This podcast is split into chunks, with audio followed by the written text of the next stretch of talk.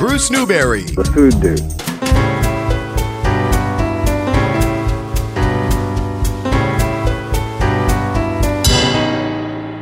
We're talking with Shane Rogers from Rooted in Vermont. Shane, nice to have you with us. It is nice to be with you. Thank you for having us on. Great, great pleasure. Rooted in Vermont is a movement, it's a, a way of life, and uh, it is great to be rooted in Vermont. Uh, there are so many food stories. I mean, there is virtually no food that you can look at, pick up, eat, enjoy, prepare, cook, order in a restaurant that doesn't have a story in it. Is that a fair statement, Shane? I think that is an extremely fair statement. And especially here in Vermont, I think that just about everybody knows someone who is either growing food themselves in their backyard or is making a career out of uh, producing wonderful and delicious food here. Right. And in some cases, that's really how it happened. Someone started growing in their backyard or making something wonderful from something that they got from a neighbor, whether it's eggs or cheese or maple or blueberries or what have you, and finding out that, hey, this is a way of life and I can make a living at this. Absolutely. And one of the big things that we like to do here at Rooted in Vermont is to really make sure that those humble roots are being told to anybody and everybody. And we're really inviting everybody into this local food movement because sometimes, you know, it can seem a little inaccessible, right? But the fact is, um, here in Vermont and even across New England and the country, that it's not only just $15 hamburgers and really expensive beer. It is the eggs that your neighbor collects in their backyard. It's the garden that you grow. It's the food that you swap from hunting and foraging. And Mm-hmm. it's the local food that you're picking up in your grocery store. And what we're really trying to do is celebrate how everybody does local because we know that there are a million different ways that you can get involved with this local food movement. And just because you're not doing it all um, and you're not buying all your food locally, uh, there's no reason for you to not feel like it's involved. And plus, if you were buying all your food locally here in Vermont, you would probably get scurvy from not having any greens or anything during the winter and only eating root vegetables. Right, right. And we uh, we haven't quite figured out that coffee thing, but we're working on it. Avocados, the whole right, all, all of the really good things as well. It's true.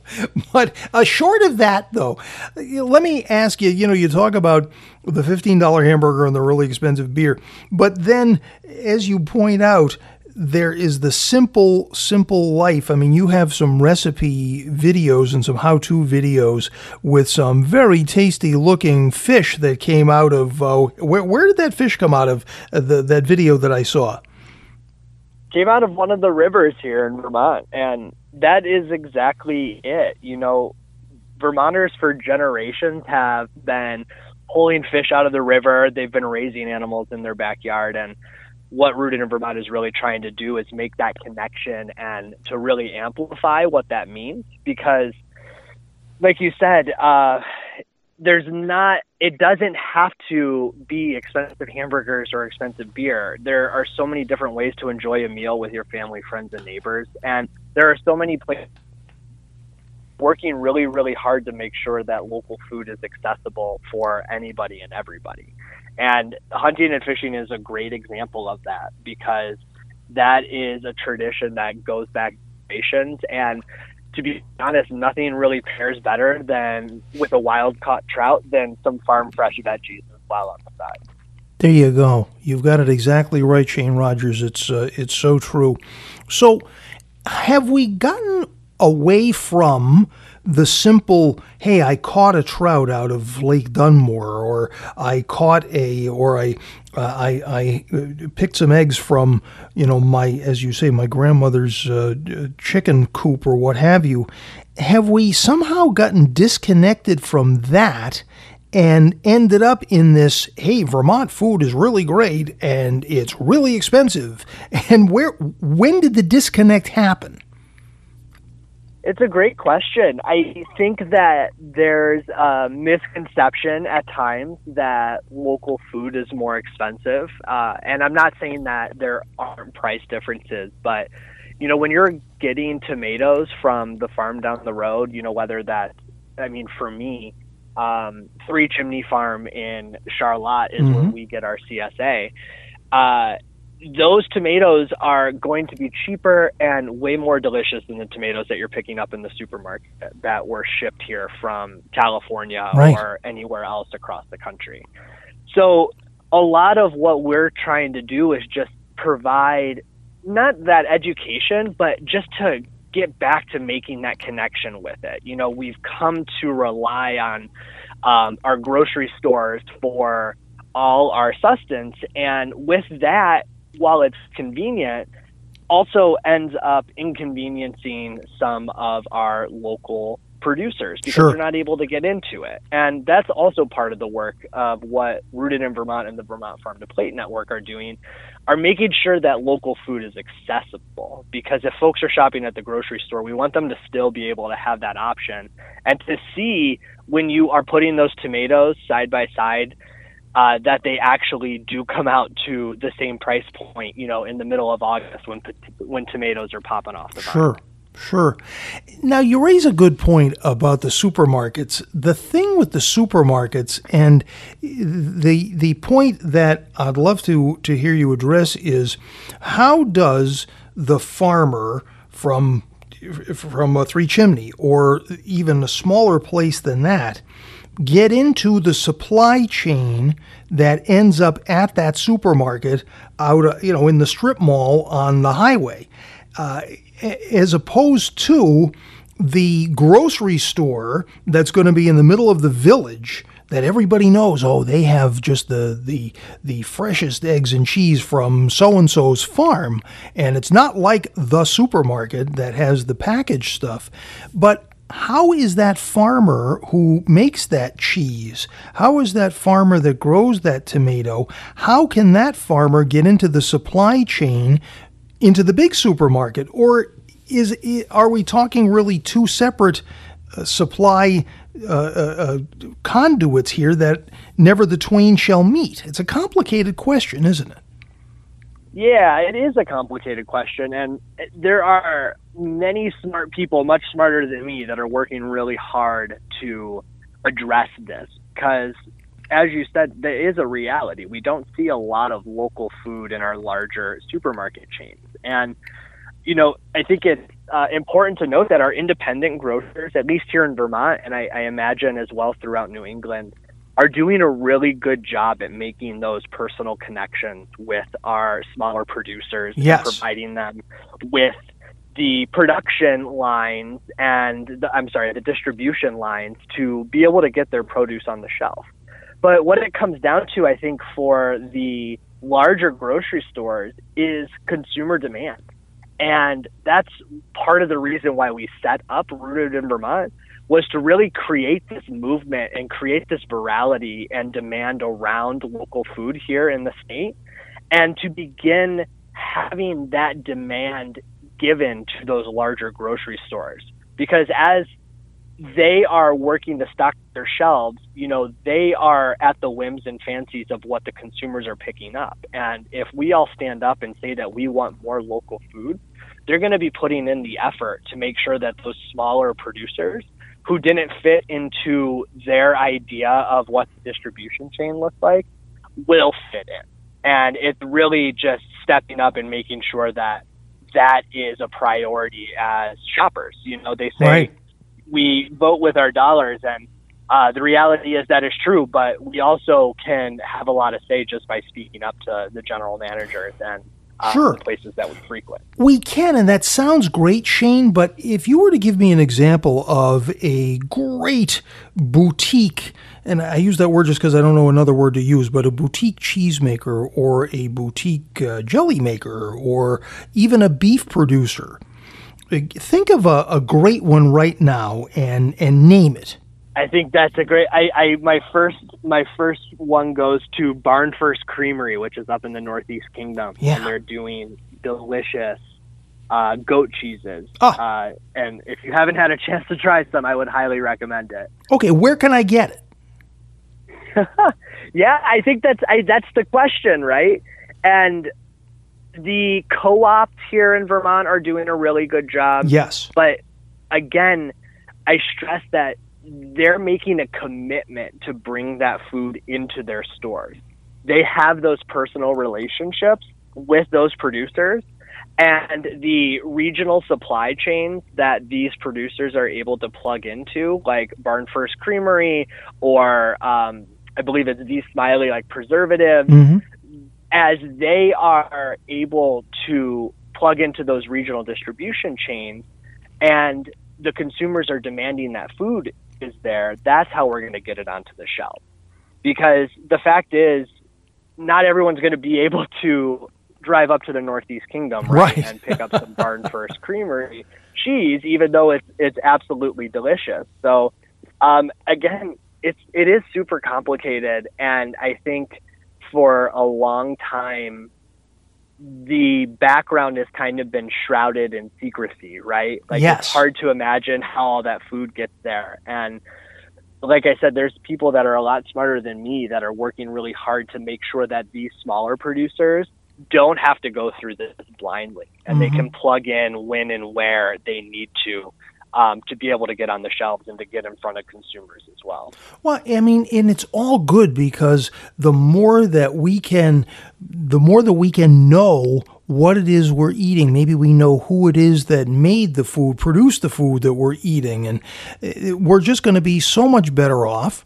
We're going to have less supply trouble in the long run. We're going to have a lot more, a lot better quality, and we're just going to be helping out people that we can see. But you know, way back when we first started our conversation here, Shane, you know, we I, I tossed out that kind of old, uh, well, it's kind of an old tale that, oh well, you know, those tomatoes are going to be much more expensive because they came from the farm in Charlotte, you know, and it's the perception is is that, but that's something that we have to educate ourselves on as well because whoever grew that tomato deserves to get paid a fair price for that tomato. Absolutely. And that's a that's a huge barrier, especially when it comes to things like meat production. Yes. It is a huge barrier to a lot of people's access around it. It's just understanding what the true cost of food is. And that isn't to blame the consumer and that isn't to blame anybody else, but it's just something that we haven't had to confront. And like you said, Bruce, there's a there's not a novelty to eating local food, but like it is undeniably more delicious Yes. when you know who grew um, or raised the food that is on your plate. Um, you know, like even when it's coming from friends, uh, we have chickens in our fridge right now or our freezer right now that were raised by friends um, who live um, a couple hours away. And every time we eat one of them, uh, we're not only just reminded of that friendship, but it just tastes better. So good. And yeah, it's like it's it's really driving that connection um, to the food, and that's part of why Rooted in Vermont here is to just really celebrate that because part of what we want to do around local food is just to make sure people see it as their own thing, and it's not something that someone else is doing or something that they can't access it is something for everybody no matter how you do it. Now more and more stores, especially those independent grocers and our co-ops are really seeing the value in what local food can bring to the community. I mean, in 2010, for instance, about 114 million dollars of the food that was bought in the state of Vermont was from local sources, and we saw that jump by 2017 to 310 million dollars of all the food Wow. purchased. So people are getting on board and they're getting involved and they're seeing the benefit and the utility to it.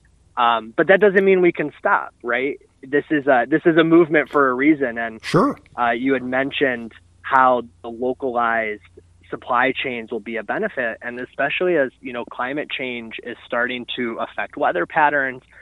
The more localized distribution that we have, the better off that we're going to be. And I think we saw some of that with the pandemic too. You know, when store shelves were empty, Yes. but our local farmers were stepping up left and right to feed their communities because guess what they were right there and they knew what they knew what the needs of their neighbors were so there's just there's a ton there's a ton that goes into the the local food movement and there's a lot of benefit there um, as more and more people are invited in to join.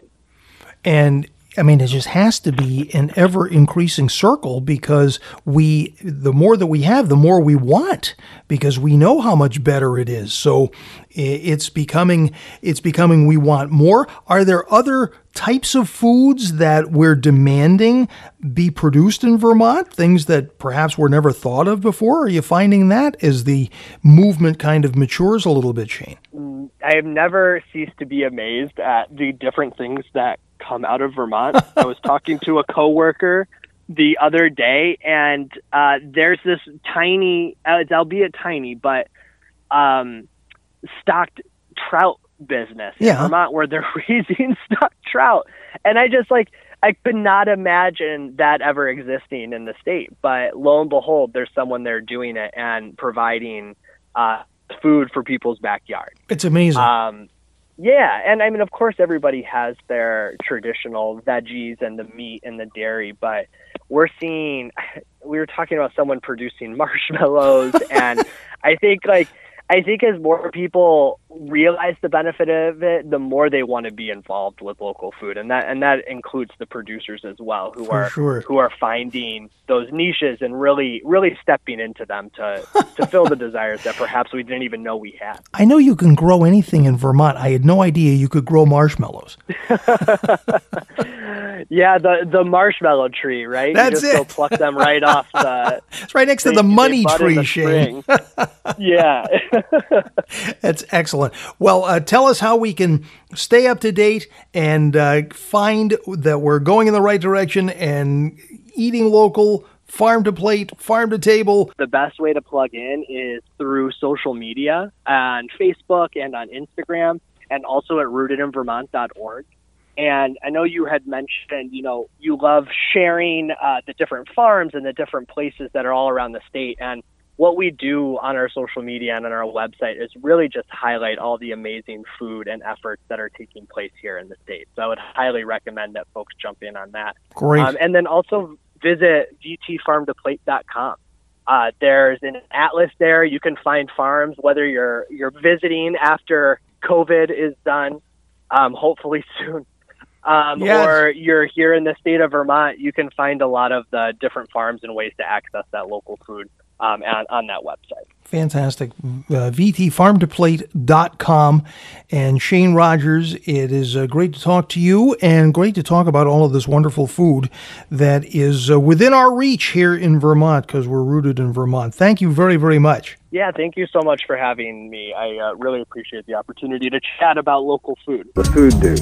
Well, we've got a sizzling grill here, and yours will be sizzling before long at your broadcast bistro. And I hope that somewhere in that cookout this weekend you're going to include some Gaspar's because nothing says good times like Gaspar's, linguiça, and chorizo sizzling hot on your grill. It's summertime because the Gaspar family knows how to make these amazing sausages seasoned just right, made with lean cuts of quality meats. Has been since 1923 in southern New England. So simple, just slice Gaspar's, linguiça, or chorizo in half lengthwise. Get them going on a good hot grill. Serve on a great roll. There's Gaspar's Linguiça. It's hearty. Gaspar's Chorizo. It's hot. Linguiça dogs, Chorizo dogs, andouille sausage, turkey linguiça, kielbasa. Build a whole cookout around Gaspar's. And so many families do and don't even think of having a clam bake or clam boil without Gaspar's. The Portuguese sausage that the whole world can enjoy. Bruce Newberry. The Food Dude. How about granola? Where do you grow granola? What is granola anyway? We love granola. and We especially love Sacred Cow granola. And so it's always a pleasure to talk granola with my dear friend Maureen Maloney. The Holy Granola Experience. There's no other way to say it. Hi, Maureen. Hey Bruce, how you doing? I am good. So good to talk to you and so great to talk about Sacred Cow granola. Who doesn't like granola? Who, who and who who doesn't like granola would not love Sacred Cow? That's true. It is the best.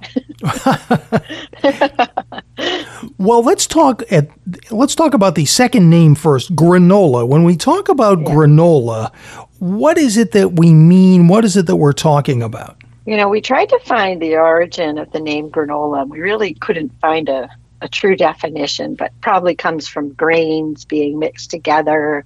And most people think of it as a cereal. but we we almost hate to call it granola because it is so much more. Our granola is so much more than a cereal.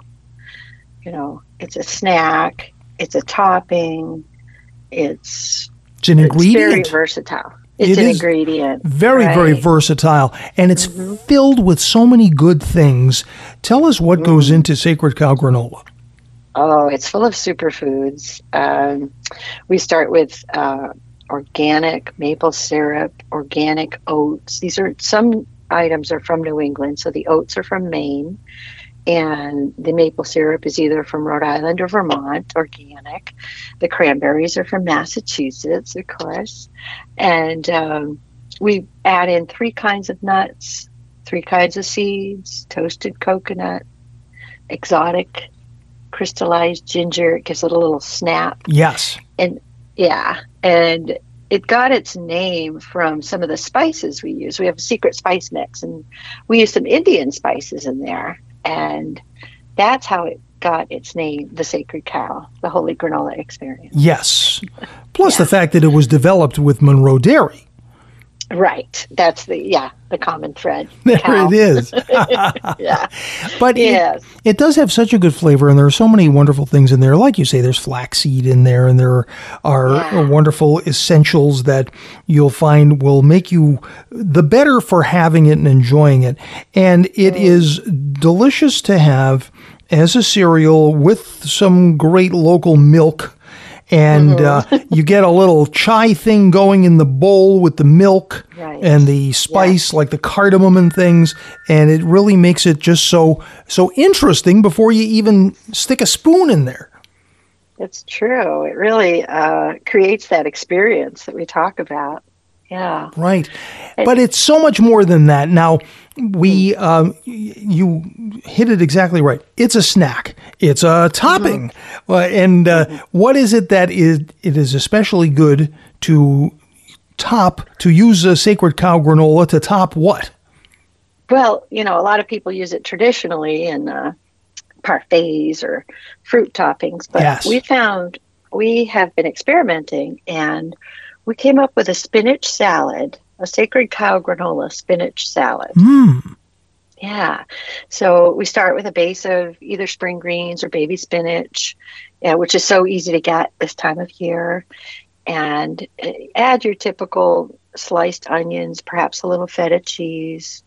Um, little, some people use a little chopped hard boiled egg and bacon crumbles if they like that. But uh, we found as a instead of a crouton, if you sprinkle the granola on top, it just brings out all the flavors, the the tartness of the cheese, and it, it just blends well with the spinach. And nobody would ever think of putting this on top of a salad, I right? know. This is so interesting. What kind of a dressing is best? I just use a simple honey balsamic vinaigrette. Oh, yes. Uh, Delicious. Yeah, yeah, yeah. Well, that's a So- great idea. I'm going to have to add that to the repertoire there, Thank you. Maureen. That is a It's- wonderful summer suggestion. Thanks. It's like adding superfoods to a superfood already. That's right. so healthy. That's right. So let me ask you a little, little care and feeding question. Now, as we know, sacred cow granola can come in the traditional mason jar, and that's how we're used to seeing it. Mm-hmm. Right. We want to make sure that we get all of the goodness out of that uh, out of that mason jar. So, is it a good idea to kind of turn that upside down before you use it, and kind of make sure everything's kind of mixed up? Oh, definitely. The um, some of the little grains fall to the bottom, Yes. and uh, yeah, you want to shake that up, shake it good. Some people like the huge trunk. Some people like to break it down a little bit more. It depends on how you're eating it, you know. But we try to keep it big and chunky, uh, so that people can do what they want with it. Right. And you can always break those up and you can use it as an ingredient. Some people do put it into some of their creations, cookies and things Yeah. like that. I didn't uh, mention, but we have uh, a sacred cow ice cream coming out. Oh, yeah, I forgot to tell you that. We have sacred cow ice cream made with bourbon vanilla ice cream, ooh, wee. and it's coming out right now. We're, we we just sampled one of the first batches, and it's really yummy. So Fantastic. well in ice cream too. Well, all right. Who is that now? uh, who's who's helping you with that? Because we always have some Well- great partnerships going on. yes, we uh, uh, it's a Monroe Dairy ice cream Great. uh, made with their cream, right? And um, yeah, we're having it co-packed right in Warwick right now uh, until we can make it here ourselves. Excellent. And when can we see it? When can we start to see it? Uh, we hope it will be available very soon, probably even next week.